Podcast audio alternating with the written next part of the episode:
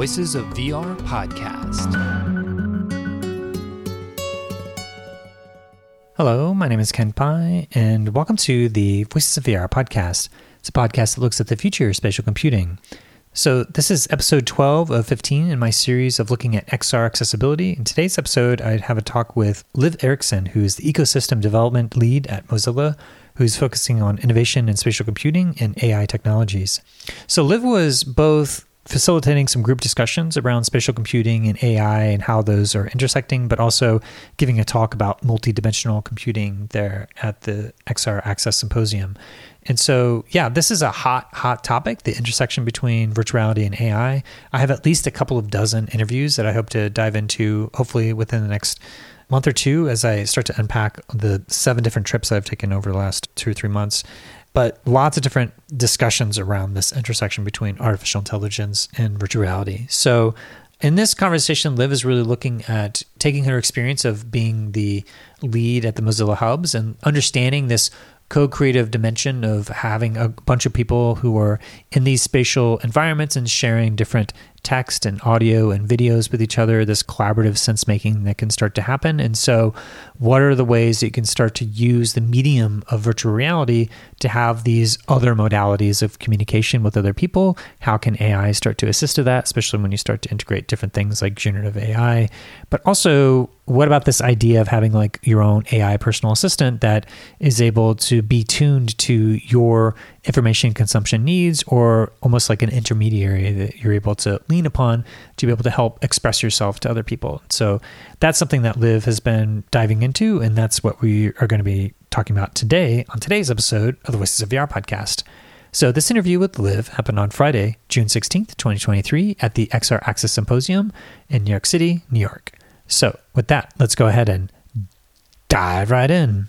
My name is Liv Erickson. I'm the ecosystem development lead at Mozilla, focusing on innovation in spatial computing and AI technologies. I'm the former director of the Mozilla Hubs team, and I have been looking at the intersection and use of artificial intelligence and spatial computing and XR for about 10 years now. Okay. And uh, yeah, maybe you could give a bit more context as to your background and your journey into the space. Yeah. So, my background I'm a computer scientist by trade, but have been focusing on creative technology and policy advocacy through product and the development of businesses built on top of open source software in the XR space. My interest is in looking at computing as a tool and mechanism for what we are trying to do as humans in connecting with each other and tell our stories and build the world that we want to see. Great. And maybe you could give a bit more context for how XR and accessibility started to come onto your radar. Yeah. So, my first experience working with XR was a demo where I got to step into the Star Wars universe, which was one of my absolute favorite universes as a kid. And I was immediately struck by the potential of this technology to embody the stories that we both had been told, but also facilitate new mechanisms for telling stories. I am autistic, and telling stories and being able to communicate and use my voice was very challenging up until I found XR technologies because it allowed me to create worlds and experiences that were grounded in computers, which I loved, but also be able to create new products and experiences that didn't necessarily pick one storytelling mechanism. I could use a combination of movement throughout a space and images and videos and other people and digital agents to create a more complex and nuanced emotion based experience for what I was trying to convey. And through working with these technologies, I realized that they were an accessibility tool for myself in understanding how I could navigate the world and have the type of impact that previously felt very inaccessible to me, just in terms of how I had grown up experiencing the world. And so accessibility really got on my radar back in 2017, 2018, as I was getting diagnosed with autism and understanding how much of myself had been shaped by a world that was not necessarily developed for me, but also with this new technology that I felt empowered by to shape my own world. And I started to get involved through the W3C's working groups in XR accessibility, looking at how machine learning and open standards could be used to make 3D spaces more navigable and describable and understandable. And through that, I've been able to really dive deeper and deeper into the importance of context and sharing information in a variety of different modalities in order to give a more complete picture for who we are as people and how we're engaging with the world around us. Yeah, and so you're you're here giving a presentation at XR Access Symposium, but you're also led a group discussion yesterday. So I'd love to hear some of the big takeaways from that group discussion. Yeah, I did. So the group discussion that I led yesterday was really looking at the surface of the potential and the opportunities and the challenges of incorporating artificial intelligence into spatial computing and the different ways that we can share context. You know, it really the conversation really kept coming back to context and how spatial computing and XR could provide convening mechanisms and transformational spaces for people to maybe communicate in one mode and have that communication be transformed through XR and through AI so that someone else could understand it in a way that feels more natural to their context and framing of the world.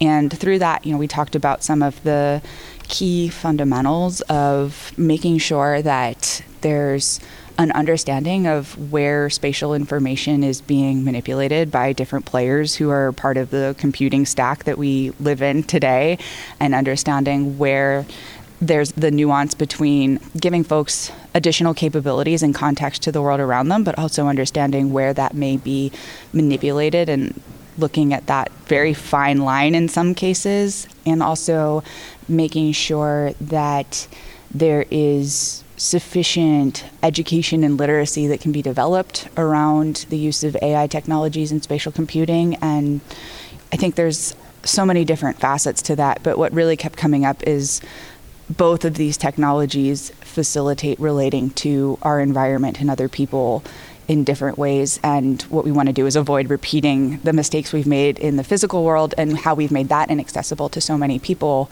when we are starting to build software that aims to augment or replicate that. And how do you see that artificial intelligence and machine learning is going to play a part in all this?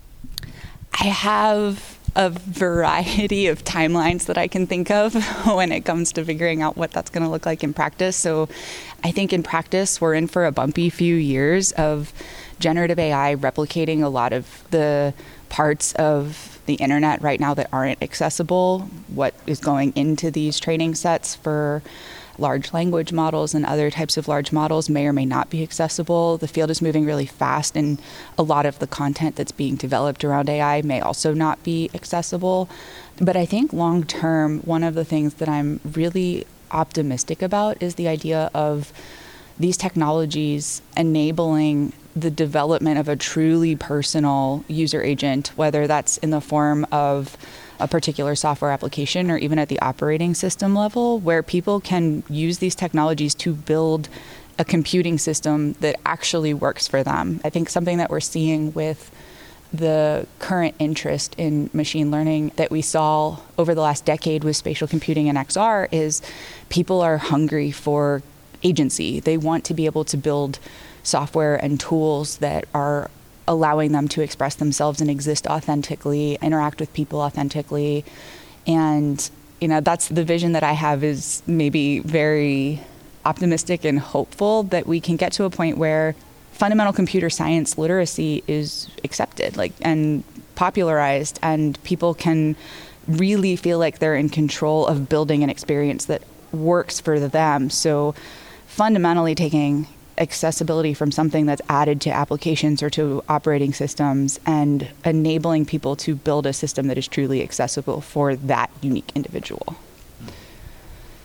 Yeah, and I'm wondering if you could elaborate a bit on the connections between your work that you were doing with Mozilla Hubs and then you looked into AI and the W3C with AI and maybe what you're doing now with Mozilla and some of the AI tie ins there.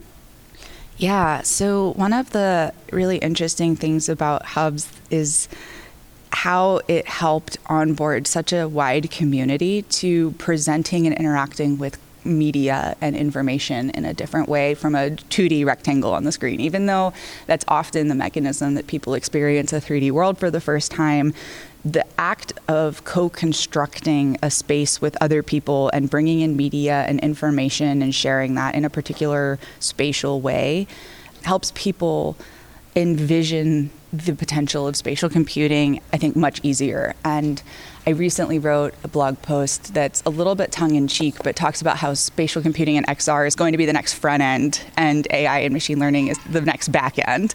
Because it's not that these technologies are existing in isolation, it's that they're just shifting the way that we build software applications. And they're going to be really tightly connected, and there's going to be various ways that people can specialize into those. But there's also a need to have a really broad understanding of how all of those pieces fit together. And I think that my work on hubs has been a really good place to play in understanding the interaction paradigms of working with information in a 3D manner, even in advance of headsets being widely accessible to the vast majority of people, and helping people develop the skills to feel confident that they can build a reality it's a very low stakes entry into building reality and influencing the world around you. And then as you start to do that in these virtual spaces, increasingly you become more and more empowered to do that for the world around us, which I think is really, really key.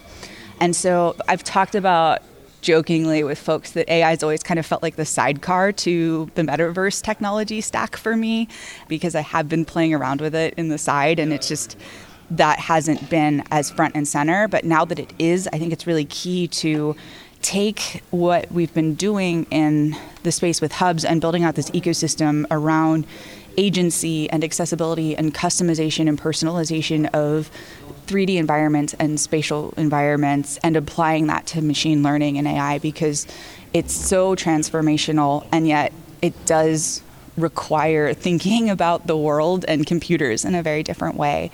And so my work now is really focused on how do we build a coalition of creators and developers and individuals, regardless of background, who really feel empowered to use this technology and shape its future in a way that is inherently giving them control over their data and their information and what's being shared with these large language models. You know, there's a lot of continual reliance on huge cloud providers to put everything in a place where we may or may not have access or know how that information is being used to train other systems or what it's being mixed with. And you know, I think it's really key now to continue to push forward the principles that we see in Mozilla's manifesto around making the internet and our relationship to computers very human centered and keeping that in mind, especially as we're talking so much about artificial intelligence, which frankly I think should be more framed as like augmented intelligence because it's ultimately still being used in service of humans. And so my hope is we can bring some of these creative world building experiences to the AI space and use that to help people envision a future for the technology that challenges the status quo and breaks the default of what we experience right now with building software so often. Yeah, and you're going to be giving a talk here at the XR Access Symposium 2023. So I'm curious to hear what are some of the big points that you're trying to make there? Yeah, the biggest one that I'm trying to make is to really help shift from thinking about accessibility as a binary or a set of discrete things that we can do and shift it into a continuum where it's not figuring out making AR accessible or XR accessible or AI accessible, but it's how do we rethink the fundamental assumptions that we make about building software and use that as a jumping off point for truly personalized computing that is accessible by default. Great. And uh, what do you think the ultimate potential of this fusion between XR, AI, and accessibility might be, and what it might be able to enable? I think right now my new, my latest framing for the ultimate potential, and I think it changes quite a bit just with how fast everything is changing, is using the idea of Jarvis from the Iron Man series as an example, where it's a computer system that's highly personalized to one person, to their experience. It understands how they communicate, what they're looking for, what their context is, and I really think that spatial computing, XR, AI can all really help move us towards that vision of a truly personalized agent that can help us navigate the world. But it's really critical that that happens with the users being fully in control because as these technologies advance, there will be so many opportunities for them to be used for harm and manipulation. And that's why it's really key to make sure that we're approaching this next frontier as locally as possible for the individual. Awesome. Well, look forward to hearing a little bit more in your talk today. And thanks again for your explorations in this very hot topic of this intersection between VR, AI, and the future of accessibility. So thanks for your time. Thank you. So that was Liv Erickson. She's the ecosystem development lead at Mozilla, focusing on innovation in spatial computing and AI technologies. And she's the former director of the Mozilla Hubs team. So I found a number of different takeaways about this interview is that, first of all, well, I just love this idea of using spatial computing as a new mode of communication. I've certainly seen that with immersive storytelling experiences that I've seen at Sundance, South by Southwest, Tribeca, Venice and Immersive, and IDFA Doc Lab, as well as many other regional film festival scenes. So, immersive storytelling, just this idea of all the different ways of using the modality of virtual reality to be able to communicate a story or an idea. I think this intersection of the web and the internet and the open web in particular pulling in all sorts of new information and data and kind of synthesizing it, visualizing it, but also using it to be able to make an argument or to communicate. This is something that Liv herself has found especially helpful as she's somebody who has been diagnosed with autism and had this direct experience of how she's been able to communicate with the combination of using movement through a space and images and video and other people with digital agents to create a more complex and nuanced and motion based experience as you're traveling your virtual embodiment through these virtual spaces to be able to communicate all these big ideas with a lot of complexity and nuance. And so she's found it especially gratifying with her work in Mozilla Hubs. And as you start to integrate all sorts of other artificial intelligence technologies, then how can you start to add even more context to not only the ability to communicate with other people and to provide even more context to what you're trying to say, but also to provide these different contextual domains to have like contextually aware AI, which is something that Meta's been talking a lot about. But specifically in this case, having an AI that's very much tuned to your own needs of what you want to consume or communicate out to the world. So kind of like your liaison in a way.